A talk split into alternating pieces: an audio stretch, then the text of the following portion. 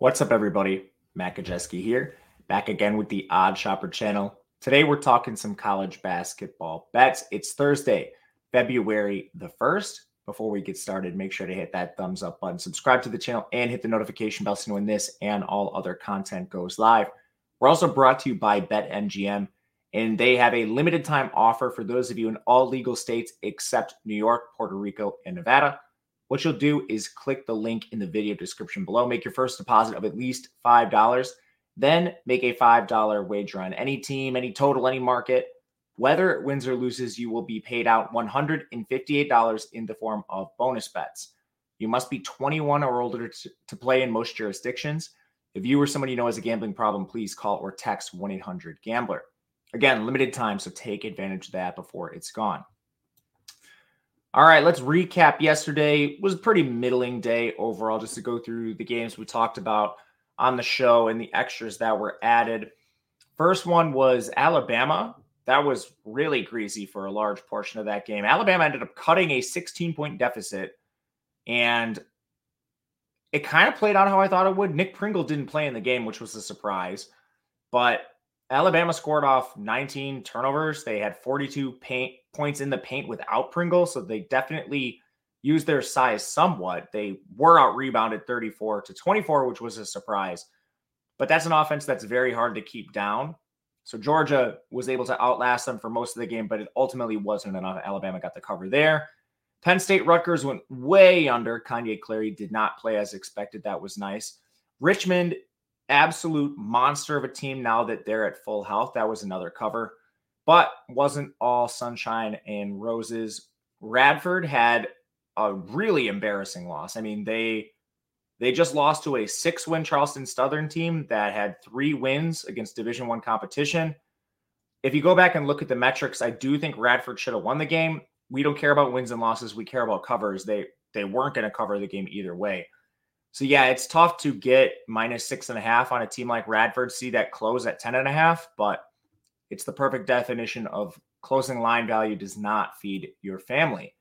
Other than that, Asheville, they made a pretty good push for themselves. That was another one with one point of closing line value. They were outscored in the paint and turned it over six more times than their opponent, but still a pretty good account of themselves. That's not one that's too upsetting to me. You're going to take L's. Rhode Island was a push. I had this at minus two. If you got the three, that's tough break. And I guess we'll talk about it right now.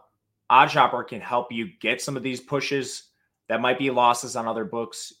You need to check this out. Not only is it a line shopping tool, which is free, but we have packages that have consolidated all our tools. We use a market based approach to help you find plus EV spots across sports and not just college hoops, which is what I primarily use it for. But our disc. So if you'd like the analysis from our experts,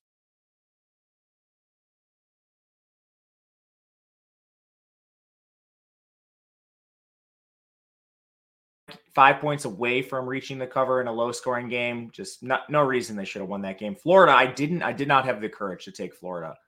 They end up with a win over Kentucky outright when they were plus six and a half. Just didn't have the courage to go against that Kentucky monster offensively, but their defense has been a real problem. And then I did add a Boise State under, so it ended up being a slightly negative day for me. But happy with the process. We'll move forward. A couple other notes. Purdue in that overtime game against Northwestern. Purdue's crazy, man. Like, this is the number one team in the country. They shot 46 free throws. It took Northwestern shooting 52% from three for that to get to overtime. If you're going to need a 52% three point performance for an opponent to even get to overtime, like Purdue is unstoppable. And the, di- the difference between them and UConn right now, I think, is just experience. Clingan almost fouled out of their game yesterday against Providence in 15 minutes. Edey has a couple years under his belt. He never fouls and he generates a ton of them himself. So, I mean, if those two ever match up again, I mean, Edey has an edge for sure. West Virginia is healthier. This is a note moving forward. Jesse Edwards is back. They ended up beating Cincinnati 69 65. I would take that into account in future West Virginia handicaps. We talked about the Kentucky game.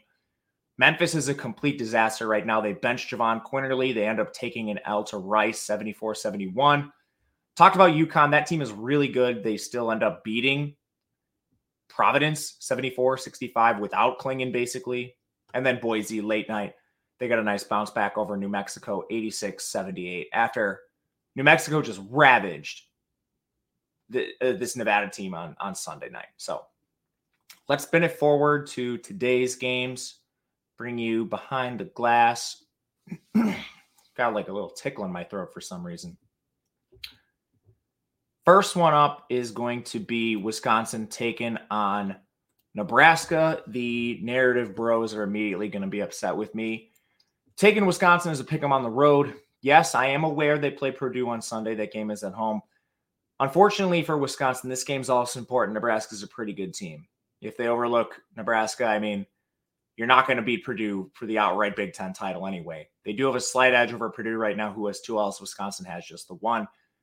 You're probably going to take an L to Purdue, so preserving this record at least gives you potentially a share of the title later on. They'll play Purdue twice. But anyway, as far as this game goes, it's a rematch from earlier this season. Wisconsin absolutely annihilated Nebraska on their court. Now they have to travel. So that's at least worth noting. But again, that's always going to be in the spread already, your home court stuff. Nebraska's still not fully healthy. There's a chance Juwan Gary comes back in this game, but the coach has been extremely vocal about bringing Gary along slowly. This is guy that was playing mid 25s, upper 20s in minutes. He's not going to play that. We currently have him projected for 12 minutes on the player prop side, but he's important. This front court for Nebraska has Rienk Mast. He's awesome, but Josiah Allick is not very good. And they've struggled to defend opposing front courts, including Wisconsin's the first time they met when Steven Crowl and Tyler Wahl combined for nearly 30 points. That's going to be a big issue in this game for Nebraska again. Nebraska does have one advantage I want to bring up. They're excellent at shooting the three. Wisconsin's not great at defending that area of the court. They're 313th in three point defense. Nebraska 61st in three point percentage. But this is sort of neutralized to me because Wisconsin does have that massive advantage inside. They're 13th in effective height. Nebraska 139th. And Juwan Gary, again, not expected to play full minutes. This is evidenced in rebounding, where Nebraska is outside the top 100, Wisconsin 24th. And honestly, I think Wisconsin's shooting has some room for improvement from three. You're getting pretty good minutes out of players like A.J. Storr now, who's been consistently above 30. 41% three point shooter Max Klesmit's at 41% three point shooter Max Klesmit's now consistently above 30 minutes. You're seeing this rotation sort of narrow and you're seeing a horribly inefficient scorer like Chucky Hepburn just be a floor general rather than a creator, which I think is positive for Wisconsin. So we'll back the Badgers ahead of this Purdue spot this weekend. Next up, go out west. Our darling Stanford takes on Arizona State in a game that I think is not lying correctly. You can find this around a pick 'em. You can find this. I've got a plus one luckily somehow with Stanford. And we talked about their health last time they were on a show. They've gotten back Spencer Jones now. And this is a fully healthy Stanford. They got back Jared Bynum in their last game, just adding some depth to their guard play. You're facing an Arizona State team who's been up and down, I think, to put it kindly, in Pac 12 play. And the first thing that stands out to me in this game is Stanford's front court. You're now deep in this area of the court. Maxime Reynaud, 7 1. You have Brandon Angel, six eight, Spencer Jones, six seven, And it's a pretty deep lineup, too. Like Michael Jones and Andrej Stojakovic are six five and six seven. This is a ton of size for a Stanford lineup across the board who's just an absolute wagon offensively. And I think they have a little bit of meat left on the bone because of their injuries. This team is 20th in effective field goal percentage. This team is top 10 in three point percentage. And they're a team that excels inside. They're 73rd in interior scoring. That's with a ton of these guys on the shelf are part of the year. Arizona State, for everything they do well, they're pretty solid defensive team, 41st in total defensive efficiency. They're horrific inside, 215th in interior defense. They're very good with their guards stopping the three. But you I have two paths to success for Stanford. I think this team can just run away with it on the road, honestly. And if you look at all the height stuff, Stanford was already 18th in effective height. Arizona State, 101st rebounding metrics also show this. And I think you have a chance for this to be even worse. With Arizona State, they've had to bench some guys like Bryant Selebangue has been benched. He's the Tulsa transfer. And again, we've gotten players back for this Stanford team. So we'll back them. Plus one, it's going to pick them in some spots. I'm fine with this through zero, honestly. I'll take Stanford. Moving to some greasy games. Next up, we have Northeastern taken on Towson. Interesting game here. One that I think is somewhat tricky to handicap, but one that's still worthwhile. You can find Towson minus six and a half. This team has a lot of issues scoring, but they're elite defensively, as you can see in the screen. Top 100 in defensive efficiency, 190th in offense. It's the exact opposite for Northeastern, but kind of their weaknesses are more pronounced. This team cannot defend whatsoever. They're 296th. As far as this game goes, just to talk to you a little bit about these two teams. Northeastern, 234th strength of schedule. This team is pretty good scoring. They have the 139th ranked effective field goal percentage. In comparison, Towson has played a tough schedule themselves, 165th strength of schedule, but they're 300th in effective field goal percentage. There are injuries. Lucas Sakota and Joe Pridgen have been missing from this Northeastern team. If you go to evanmiya.com, just isolate this conference. There's only three players in the top 50 of the conference on this Northeastern team. One of them is Sakota. None of them are in the top 25. Their best players are Jared Turner at 28 and Chris Doherty at 32. Meanwhile, Towson's fully healthy. Nenda back for this roster. They have four players in the top 30. Two of them are top 10 players. That's Chase Parr and Charles Thompson. There's a lot of firepower for this team and excellent defense overall. As far as some of the niche scoring stuff with Towson versus Northeastern, basically everything Northeastern does well, Towson defends pretty well themselves. So, for whatever reason, this Northeastern team, 315th in effective height, they do a ton of their scoring at the rim. They're 41st in two point percentage. Towson's defense, that's where they excel on the inside.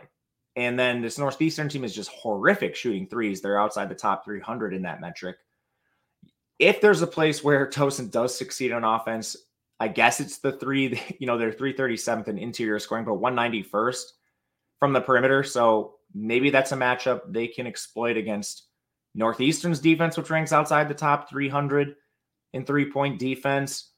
But you also have a lot of chances for second chance opportunities because Towson matches up fairly well against Northeastern. Again, Northeastern 315th in effective height, Towson 260th. So this rebounding edge, which you see, it's slight, but the 13th rebounding team in Towson, that's given them a ton of second chance opportunities.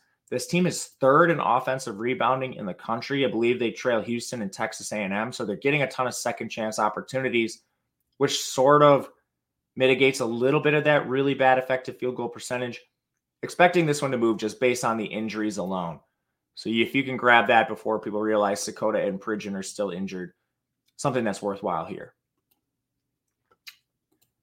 Next up, Drexel taking on Monmouth. Really fun one here. Drexel's kind of been a pain for me this year, but we're not betting a side, thankfully. We're going to go to a total under 140 points.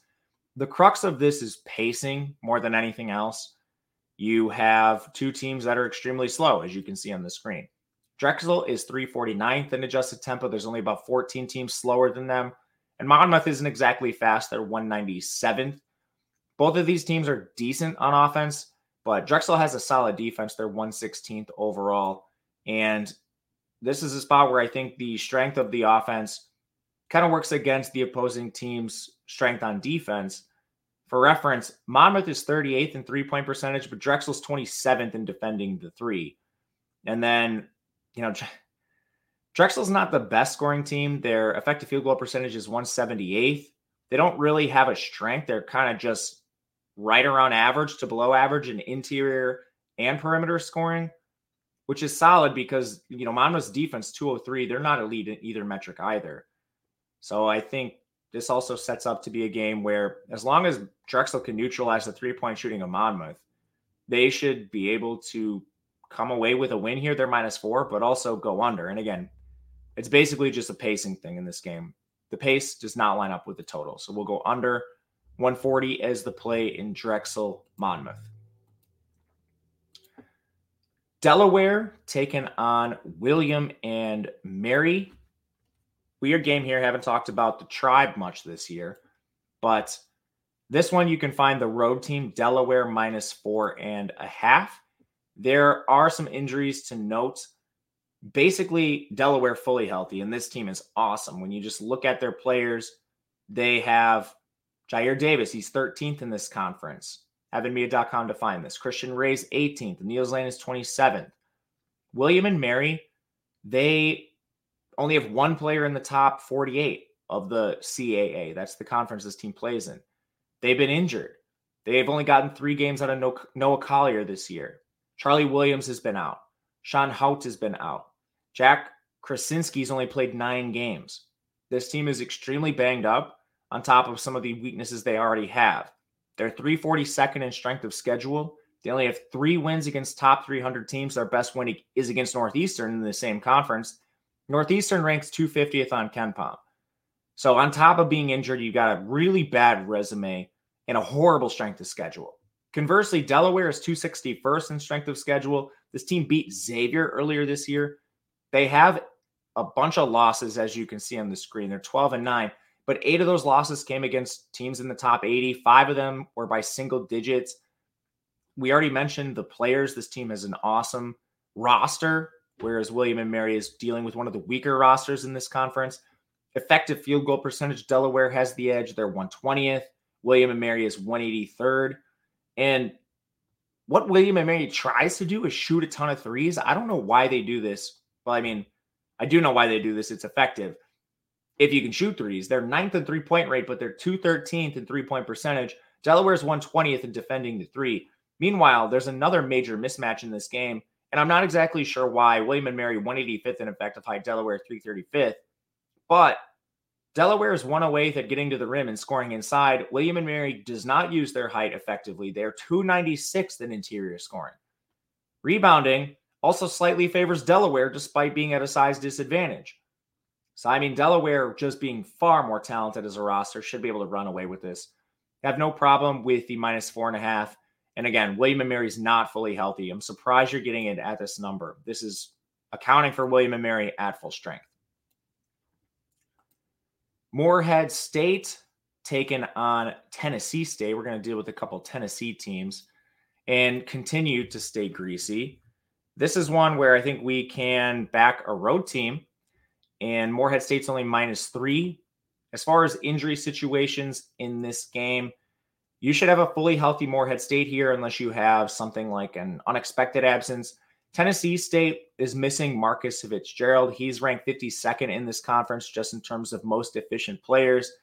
This is a really fun matchup in this conference. And both teams have elite players. You just look across the board.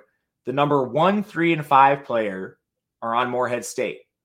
Meanwhile, you have the number two and four player on Tennessee State. So to dive into those players a little bit, Riley Minix is number one, Jordan Lathan number three, Drew Thelwell is number five.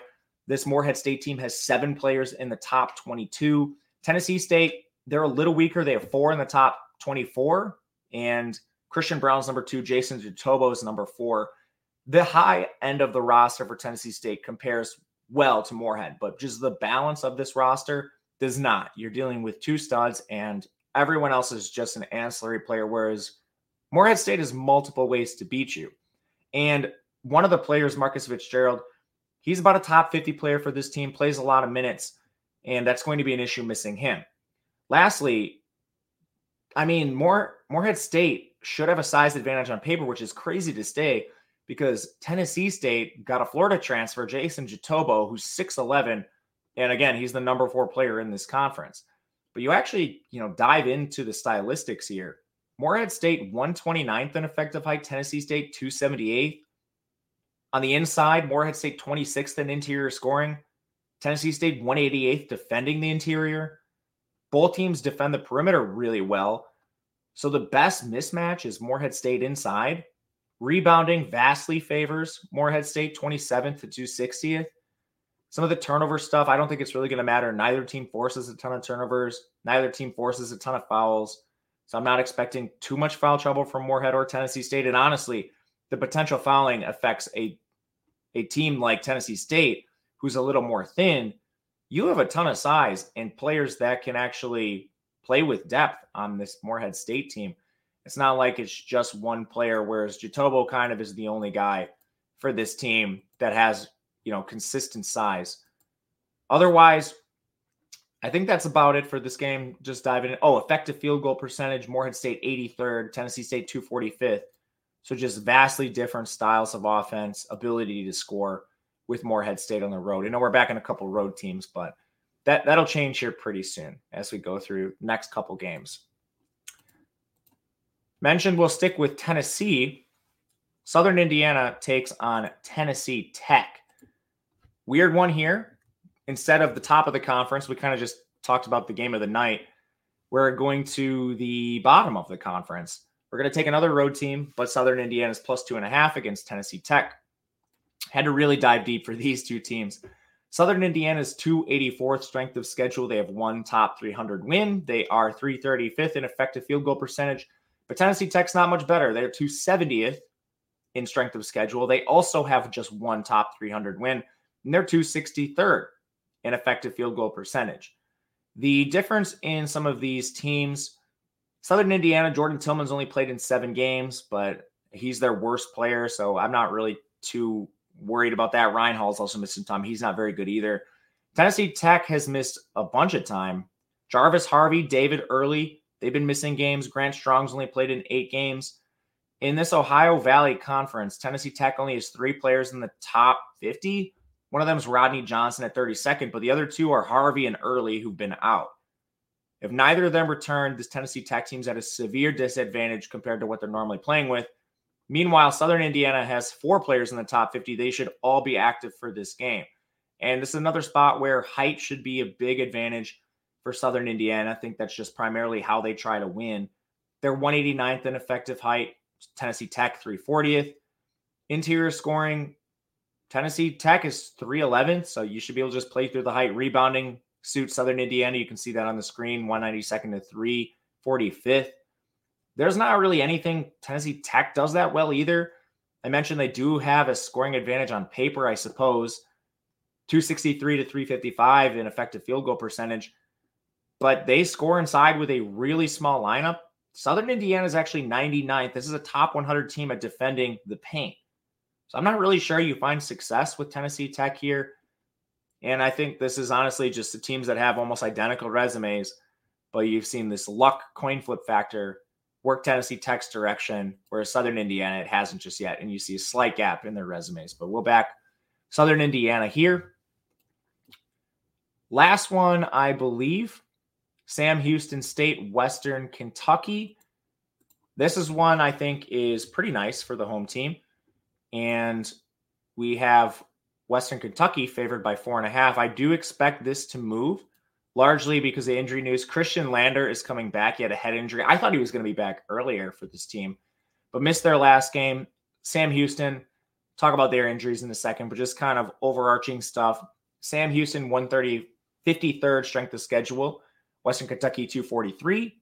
Effective height, Sam Houston cannot score. They're 311th. And Western Kentucky's 130th. As far as talent goes, I don't even think it's close. Sam Houston has two top 30 players. Western Kentucky's hammered the transfer portal.